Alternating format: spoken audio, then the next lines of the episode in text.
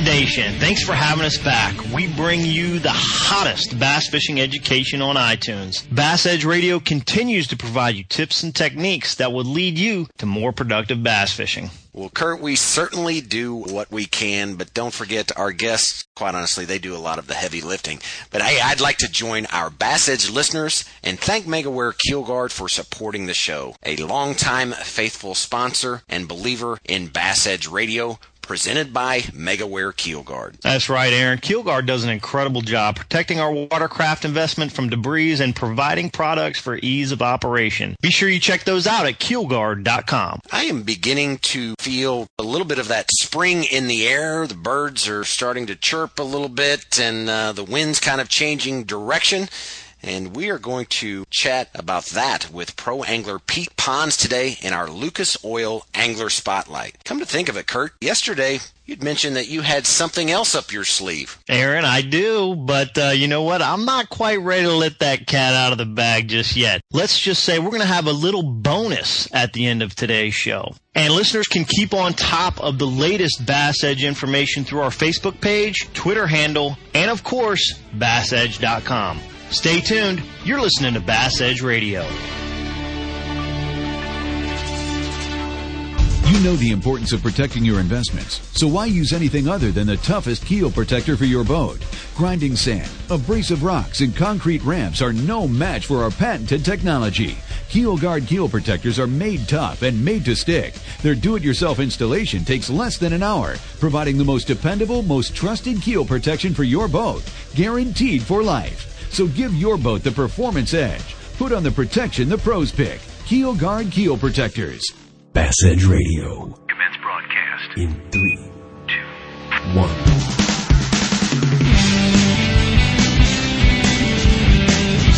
You're listening to The Edge, everything bass fishing from the Bass Edge Studios, high above Table Rock Lake in the Missouri Ozarks. Aaron, that fast approaching transition into spring fishing is here. For most of us below the Mason-Dixon line, we have fish that are beginning to feel a little frisky while our northern anglers are still watching the ice thaw. But Aaron, I gotta ask you, do you have any new baits you're looking forward to taking advantage of as the water warms? You know, Kurt, I can't say new baits, but I think favorite baits would be probably more of a classification. Obviously, it's no secret love to stay out in the depths, you know, drop shot, fish deep, but also now the bass have one thing on their mind, and that's moving into the shallows to start the spawning season. And I really like at that time of year, like to get out the wiggle wart style style baits, you know, the crawdad imitators. It's got that wider wobble, that big bill, grinding it in the rocks, parallel the bank, going down and just uh, trying to seine the bank there. But another one of my favorites is going to be the Rapala X-Rap. Now, of course, I'm not sponsored by them, but I call it the Mary Kay bait. It is, it is a uh, it's a jerk bait that's bright pink, and you know that water temperature starts to warm. I really like keeping that thing moving at a more brisk pace, especially if there are spotted bass and smallmouth around for sure those sounds like fun baits to throw. I tell you, I've got a couple baits that I really look forward to throwing this time of year. And the first one is an Optima BLT swim bait. You know, I like that five inch model. It seems to be, you know, you hear about all these giant swim baits and these smaller swim baits. I like it right down the middle of the road. Man, throwing that swim bait up on those spawning flats can produce some super jarring strikes. And it's just a fun bait to fish. If I had another choice, it would certainly be small crankbaits. It just seems like, you know, you want to get out there. Those fish are moving up up, getting a little bit more active, and any of those tight little wobbling crankbaits seem to really produce for me this time of year. Boy, that is for sure. And, you know, Kurt, I, one of the things that I'll say about springtime fishing and, and specifically kind of that March time frame is that I often find myself kind of caught in no man's land. On one hand, the winter solstice, the days started getting longer, the moon phases changed, uh, mm-hmm. the fish are wanting to head shallow.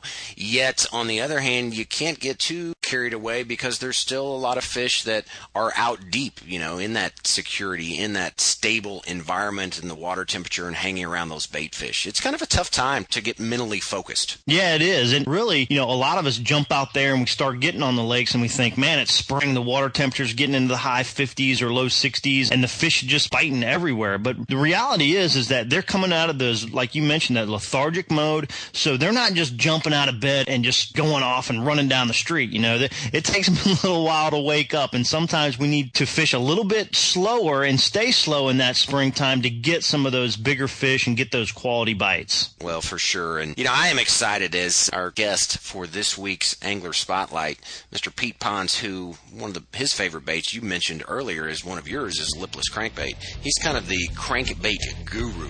Let's go out and see what Pete has to say about throwing a crankbait in the pre-spawn spawning times. You're listening to Bass Edge Radio. At Legend Boats, we have one agenda to build the finest bass boat on the water. It's our passion. Our hand-laid hulls and zero-tolerance stringer and transom system give you a smooth, dry ride, even in the rough stuff. The Alpha 211 with its massive fishing platform. The Alpha 199, fast and stable. And coming soon, the Alpha 191, a 19-footer with a style, attitude, and a price value all its own. Legend Boats. Catch the wave. Ride with a legend. More Bass Edge in 30 seconds. First by land and now by sea. For years, Lucas Oil has been a staple in high performance vehicles on both the road and track. Now, from the makers of Lucas Oil comes Lucas Marine products, specifically engineered for marine applications. Protect and lubricate your marine inboard, outboard, or high performance boat with Lucas Marine Engine Oil or Lucas Synthetic Based Oil. Learn more about the complete line of Lucas Oil and marine products. Visit lucasoil.com.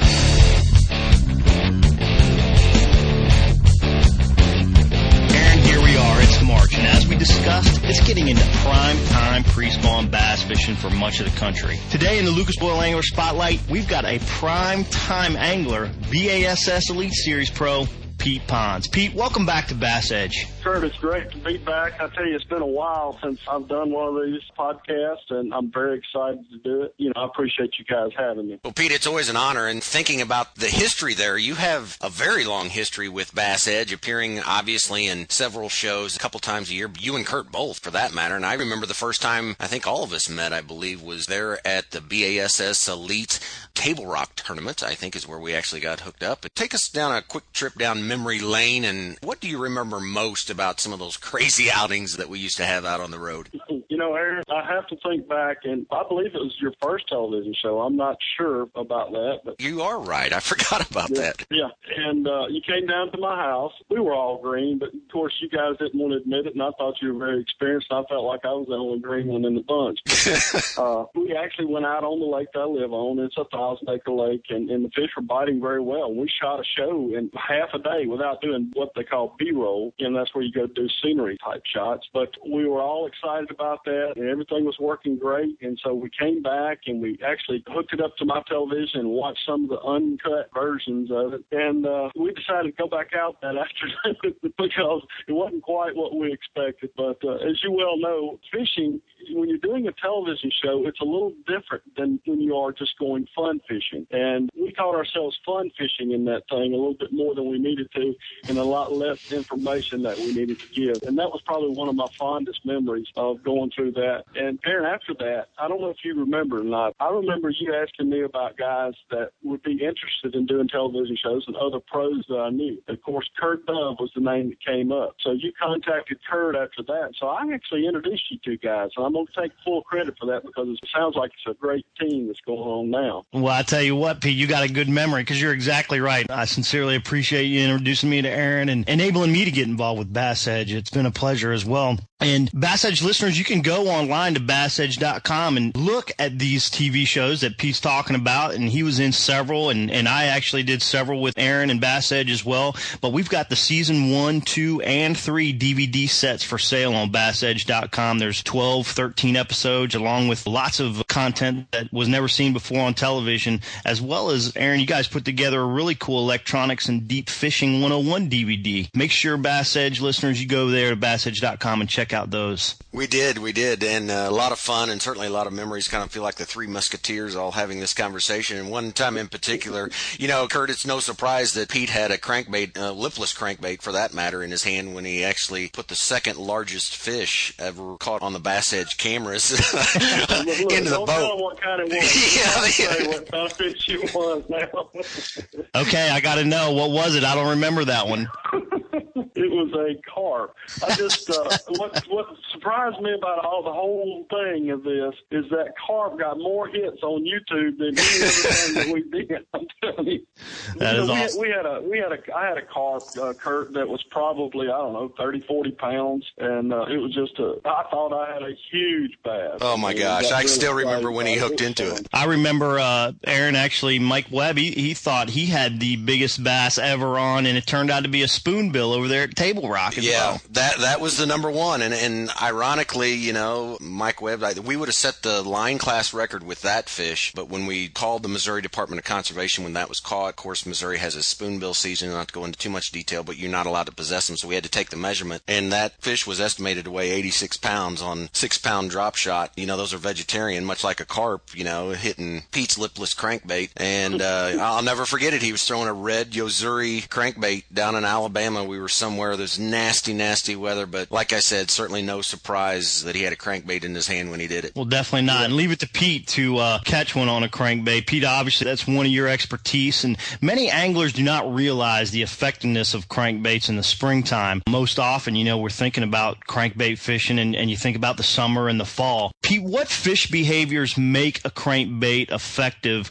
during this pre-spawn spawn time of year? when fish get ready to spawn or they're in the pre-spawn pattern, they're staging right out in front of those spawning flats. The water temperature is anywhere from 45 to 55 degrees. And one of the lures that I really, really love to throw then is called, like Aaron said, it's just a Yo-Zuri vibe. I'm not sponsored by them. It's just a great bait. A competitor of that would be a Strike King Red Eye Shad. Both of those baits are really good baits. I take one and actually my dad fishes with me quite a bit and he'll take the other and we'll compete and sometimes we swap and uh you know one's about as good as the other on that style fishing but what you do on that is you're fishing out in say four to seven feet of water out in front of spawning flats water temperature is so important this time of the year 45 to 55 and this is a pre-spawn time. And you throw that bait out there and you actually work it suspended. So you'll throw it out there reel it fast, pump it up, and yo-yo it. Let it fall, pump it up, and yo-yo it. And most of the time, those strikes are going to come right after you drop. Just as the bait starting to drop, that's when those strikes come. And I believe what happens on that, guys, is that it's almost like, you know, when you're sitting at your desk or somewhere and you have a fly or a bee flying by you and you swat at that thing. I believe that fish is doing that as well. And it's the, he just like, get out of here, you know, and swats at it. And a lot of times you'll catch those fish on the outside of the mouth, but there's always more than one fish there. So when you go and you throw and you do that, you catch one, throw back in there in the exact same spot and catch another one. Most of the time, these are these big females that are sitting there waiting to move up. And then now, I would think that another bait that comes to mind is a really tight wiggling bait. A bandit makes one called a flat max. It's a deep running flat max is really good. There's also one that Bandit makes, and, and I am sponsored by Bandit, but that is the bait that I would choose on that that's called a footloose. Now that footloose works really good on a when the spawn is happening and post spawn. Okay, those male bass will start guarding the fry. And for those of you that don't understand what that looks like, if you've ever casted a bait in there and you're reeling it back and you see little sprinkles on the water, it looks like raindrops falling. It's actually what that is is fry. And those male bass will guard that. But that bandit footloose will just kind of sit right there where those fry are. If you throw it out there, reel it in, stop it, reel it in, and you stop it right where the fry are,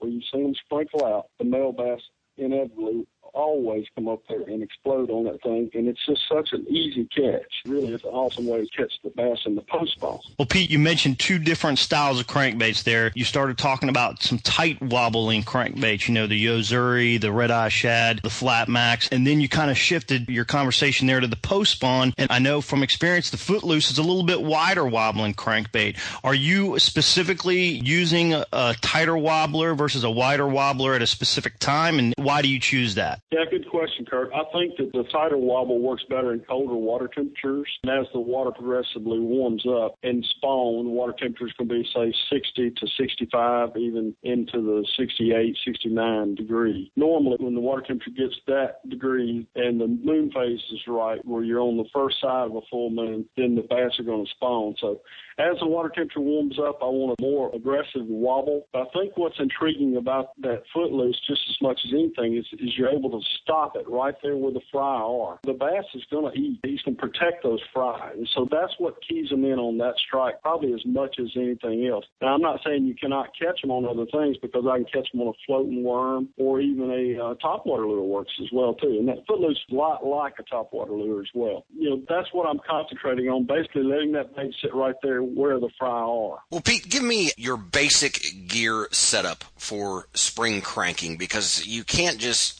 apply the same rod, reel, line that you would if you're flipping a jig. Kind of walk us through what's in your tackle box or setting on the front deck of your boat when you're throwing a crankbait. Yeah, of course. I like to, the reel I like to use. I tend to throw a fast retrieve reel. I use a 7-1 Ardent Edge reel. And the reason I want a fast retrieve is because I want to be able to take the slack up fast. And there's so many guys that want a slow retrieve reel when they're throwing a crankbait. I'm not necessarily one of those. I mean, I do want that in the very cold winter time, but as the temperature warms up, then I want to go back to my normal gear. So that's the reel that I would choose. The rod that I choose, I'm throwing a 7-1 medium heavy action rod, and what I want on that is a lot of tip. I want to be able to, you know, have a little flexibility when the fish does strike or that it almost gives for just a second, has a light tip on it, and I think that rod is really the perfect rod for that. This is a Duckett 7-1 medium heavy, I believe is what it is. What kind of line setup are you going for, Pete? You know, you hear a lot about lighter line with cranking and, and uh, that kind of thing. What's your process on that? And that's a great question, Kurt. Whenever I'm throwing a deep water crankbait or a crankbait like we talked about, a Yo-Zuri and things like that, I use the lightest line that I feel comfortable with. So that might be a 10 pound test, it might be 12 pound test, and it might be 17, depending on what I'm working around. Now, if I'm over at Guntersville and I'm fishing around that grass with the lipless crankbait, then I'm going to use a little heavier line than say when I'm on a lake that doesn't have that tight cover. If it's just got flat open water, then I'm going to go down to 10 to 12 pound test.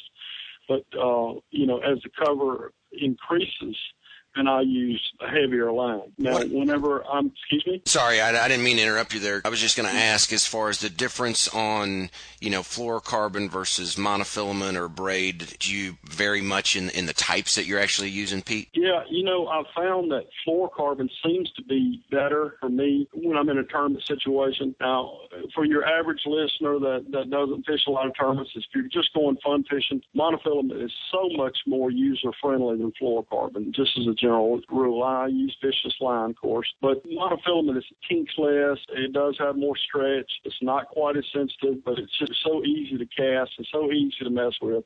I would say that if a guy's just going out to have fun, that's what I'd recommend. If you're in a tournament situation, you want every bite that you can get, I would say fluorocarbon. But now I want to go back to the crankbait because when I'm using a bait like the footloose and I want to use extremely heavy line, I use 17 to 20 pound test. And the reason I do that on the footloose is because it stays at the surface. Um, it really doesn't matter about the lightness of the line on that particular bait. So I hope I've answered your questions. Yeah, definitely. Sounds like when you're throwing that footloose, you're going to put the steel to 'em real quick with that big line. That's pretty awesome. Um, I tell you, we talked a little bit about some subtle differences with the uh, crankbaits, you know, the tight wobble versus wider wobble. We're about to head to break, but I, I want to talk about two more subtle differences that we need to be sure we're paying attention to that really might make one choice of bait more effective than another in this pre-spawn spawn time of year. I really believe, and I don't know the answer to this question. I'm fixing to load you up because in the pre-spawn time, red is just so strong of a color. If you look in my rattle trap box, or I say rattle trap, but I'm saying lipless crankbait box, and and rattle trap's a great bait. They- They're they're the ones that started it all. But you know, we all kind of call them all rattle traps now. But talking about lipless crankbaits, red it would have to be, I'd say, 70 to 80 percent of the color that's in my box. Wow. And I would say that that would have to be one of the things. And I have to stress again, you know, the tightness of the wiggle. The farther north you go, the colder the water you go, the tighter wiggle you want. Even up there, you know, when you get on up into um, where the water's frozen and just below that, where it's, you know, as it starts to thaw out, some of that stuff doesn't, they don't spawn until June and July. That's why those tight wiggle crankbaits are so popular up north is because I think the wiggle has everything to do with it. And as you progress south, then the water heats up and you have more of a wobble. A good bait down here in the wintertime is Rapala 7S. That's a stands for Rapala uh, sinking, and it's a seven inch, I think is what it is. That bait is one that I just kind of keep under my hat, and it's a really cool bait. But you look at it in the water, and guys, it looks like you're reeling a stick in. But uh, it does work. I've done that before. Yeah, I mean, it just has no action at all. But then again, the fish like it, and that's because it's got a tight wobble as those water temperatures are cold. So the other thing, Kurt, I guess you're asking for it would be as water temperature increases, I change the style of the wobble. Okay, good stuff. Well, hey, very candid there. Information from Pete Ponds. We're going to give our listeners a little break with their wrists from note taking. Stay tuned. This is Bass Edge Radio.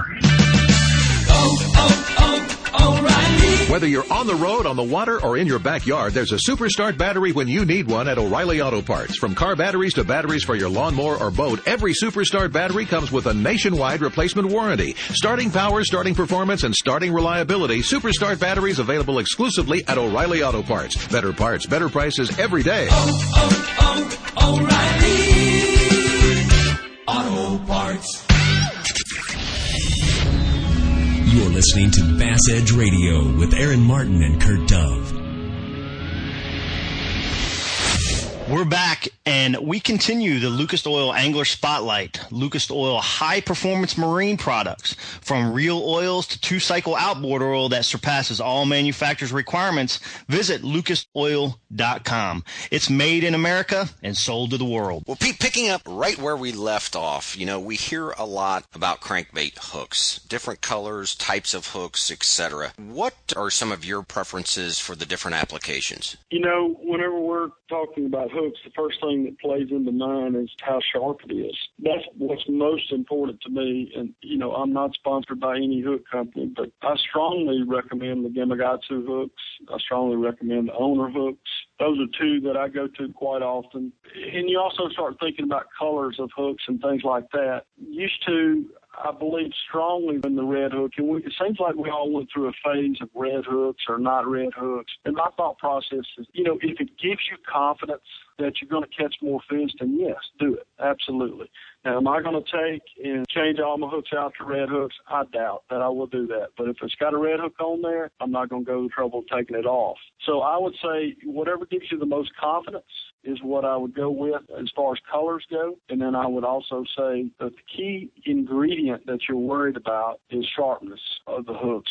Triple grips versus round bend. I like triple grips quite a bit, but there's some negatives to them. I mean, when you first initially get that strike, how many do you miss because of that? I think that uh, it's important once you get that strike that the fish stay on, of course. So I like a triple grip hook. But again, let's go back to the thing. I think a lot of this is confidence in what each individual person has. So my thought process there would be to tell your listeners to just go out and experiment with those variables and see what you develop confidence in. And it'll make you a better fisherman. There's no question about that because confidence is 80 or 90% of fishing. It totally is. And if you believe you're going to catch those fish, then for some reason or another, you do catch them, and that's what it's all about. You know, you see these guys in tournaments, and, and they're all of a sudden on what they call a winning streak or whatever. A lot of that is confidence, and you do good in one tournament, and it seems to lead to another tournament. Or if you have one good successful day, then the next day you go, you feel like you're going to catch them, man, and you, and you normally catch them. So that's the, that's my thoughts on that. I'm kind of getting a little sideways off the track what you had asked, but Well, Pete, I'm going to dive back into this crankbait hook bucket, and uh, you you talked about um, triple grips versus round bend. You know, for for our, our listeners that kind of need some more information, including myself, what are you talking about when you're saying when they first initially hit it? Sometimes on that triple grip, you know, you might miss a fish. What are the different properties of those styles of hooks that's making such a big difference between that round bend and that triple grip type hook, and and what is it that's different about those hooks? Well, you know, Kurt, I believe that the triple grip, actually what that is, is the points come up and actually turn in a little bit. Uh, Not the actual point, but the shaft itself goes up. Instead of making a round circle, it actually comes back in on itself just slightly. And what that's supposed to do is really grip the fish whenever he hits it. Well, it, only common sense will tell you that when a fish is striking that, if the hook point, if it was in a little bit, he's not going to get as many times as it would if it was slightly out just a little bit. Now, but what that you're talking about, does- like the round the round bend is is more slightly out. yeah, the round bend would probably have better hook strike where you first initially hang them. You, you catch more initially there, But I think once you get them on the hook, then that triple grip will get them to the boat much more often than they would come off. The round bed, I think your initial strike, you're going to stick them, but then they're more likely to come loose on your playing in. You understand what I'm saying? Yeah, I totally do. So it sounds like if I'm finding, you know, I'm fishing a crankbait and they're just really sucking it down and eating it real good, I'm probably better off with the triple grip style hook. Whereas if they're just kind of pecking at it, or I need to really watch about how they're biting and they're not biting it as strong, I might be a little bit better off with a round bend hook. That's exactly right, Kurt. There's a great analogy there. I mean, that's exactly what I was trying to transfer to the listeners. Well, Pete, many of our listeners enjoy following you and watching you compete on the tour. Um, we've talked briefly the last few months here at Bass Edge Radio about preparation. What is it that is going to be the most important thing that Pete Ponds will do to make his fishing more successful in 2013? Well, Kurt, you know, I thought a lot about this as we always do during our off season. And probably one of my biggest problems are dock talk and listening to what other guys are doing. And I need to concentrate on fishing my strengths and not necessarily somebody else's strengths. So if I like catching on crankbaits or I have a lot of confidence in catching on crankbaits, when that time arises, then I need to use my strengths. And that's what I plan to do different. Listening to what other guys are doing usually gets you in trouble. And I've been doing this for quite a long time, guys. And most of the time, you're not going to find somebody else that's your competitor that's going to tell you how to beat them in the tournament. So you have to keep that thought process in mind. I mean, even though they're your friends, they want to win the tournament just like you do. And listening to them tell you things about how they're catching fish or what they're doing. And I'm not going to say they're not going to tell you the truth, but what I'm going to say is that you need to do your own thing out there, and I need to do my own thing out there, and I need to fish my strengths. And that's how I will be a better competitor in 2013. Well, good stuff. And gentlemen, here we go. Maybe one of the most popular segments of the show, and that is the O'Reilly Auto Parts listener question. This week's question comes from Robert Spangler, who asks, I am 14 years old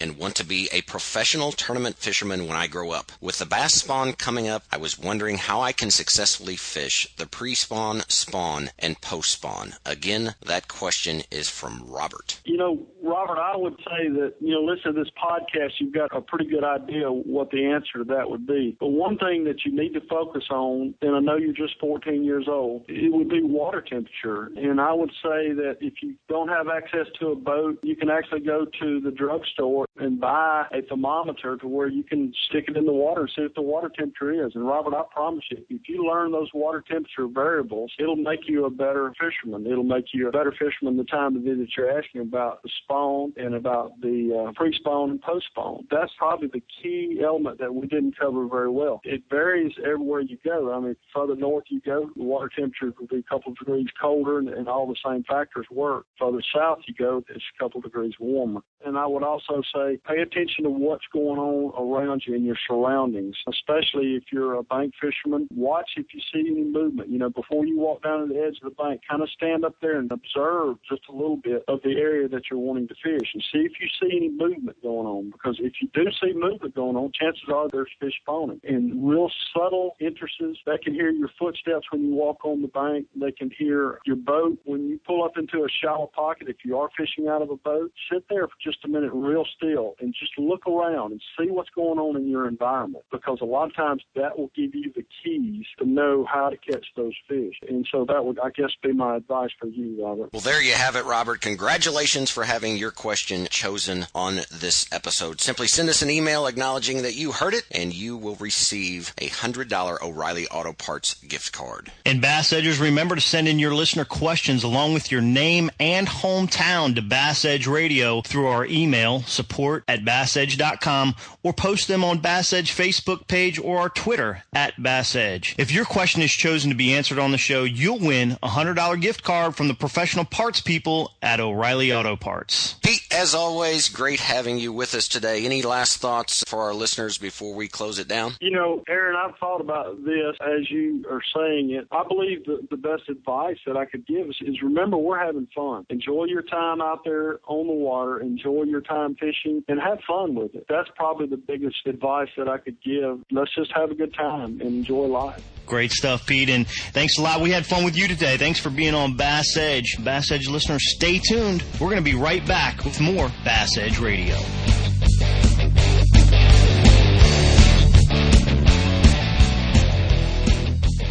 Now you can order Bass Edge Season 3 on DVD. Own the best resource for tips and techniques in bass fishing as host Aaron Martin tackles lakes across the country with the industry's top pro anglers, including Denny Brauer, Boyd Duckett, Randy Howell, and Dave Wolak. This two disc set includes all 13 episodes. That's over 10 hours of Bass Edge, including interviews, bloopers, and highlights, all for just $19.95. Order online at bassedge.com. And be sure to check out previously released DVDs like Bass Edge Seasons 1 and 2 and Electronics 101.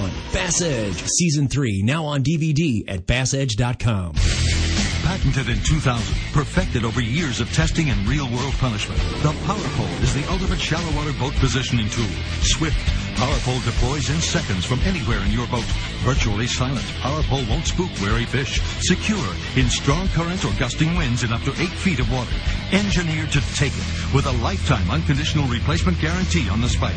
PowerPole. Swift, silent, secure. Visit powerpole.com to find a dealer near you. I'm Lucas Oil Pro Billy McDonald. You're with Bass Edge Radio. Aaron, that was a lot of fun. Great having Pete back on the show. For all our Bass Edge listeners, be sure you follow Pete and I this year as we fish the BASS Elite event as well as all the anglers that we have here on Bass Edge Radio. There's a lot of fun stuff going on all around the country for sure. Well, it is. And, you know, just the relationships, Kurt, and the funny stories that happen out on the road. You know, one in particular that happened here most recently was, um, you know, our last recording episode. Bass Edge is kind of realizing that, uh, you know, life on tour and, and that. Um, we had a little audio difficulty last week. yeah, it sounded like you had me stuffed in a closet. that is true. That is true. But, you know, you can't remember everything when you got to pack up and, and remember to get your tackle and rods. I'm sure the technical equipment is probably last on your mind. Yeah, sometimes it is. I tell you, talking about some technical things, you know, Pete brought up a really good topic in that interview. He mentioned making your next cast back to where you just caught your last fish. Aaron, you know, so many times, have you ever seen where that's happened to you? Unfortunately, yes. And I've learned from it, Kurt. I know I shared this with you, but in my most recent tournament that I had fished, I had a situation through a uh, tube, throwing eight pound test line up close to the bank. It was on a deep drop off. The line just took off zinging, heading for deeper water, and the fish came off. You know, it just pulled off. Big smallmouth, I know. Instantly, I dropped the rod, reeled it in, threw a back up there. Of course, it wasn't the same fish because that fish was, you know, 60 feet away from the bank and probably 40 feet of water by that time. But uh, threw a crankbait up there, two cranks on the handle, boom, caught a three and a half pounder right after that. So there was concentrations of fish. So what he is saying, I've had personal experience, and I know, Kurt, that you've done the same. Yeah, Aaron, you're right. There's no question. Tip of the day for sure. Next cast after you just caught a fish should be right back where you just caught that fish. Aaron, before we sign off, as promised, I've got a little bonus segment to this episode. Due to such great feedback from Bass Edge Nation, we're going to be awarding another $25 O'Reilly Auto Parts gift card to a listener question. And Aaron, I'm going to shoot this question over to you. Scott from Leeds, Alabama asks, I hear you guys mention from time to time about tying jigs.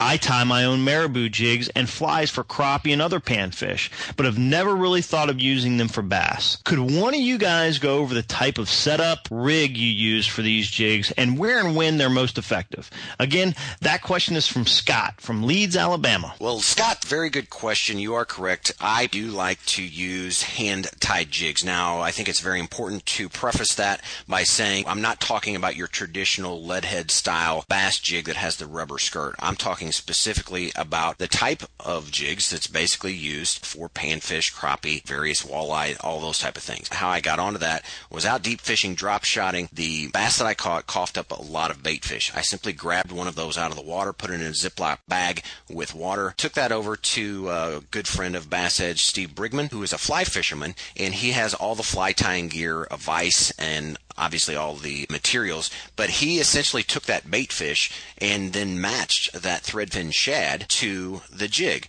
And essentially it's the size of jig that you would use for crappie, just a little bit more, had some rabbit hair in it, had some shiny pieces of tape that actually came off of it. The head was just traditionally white in style, but I, marlite I think is actually what the typical term is.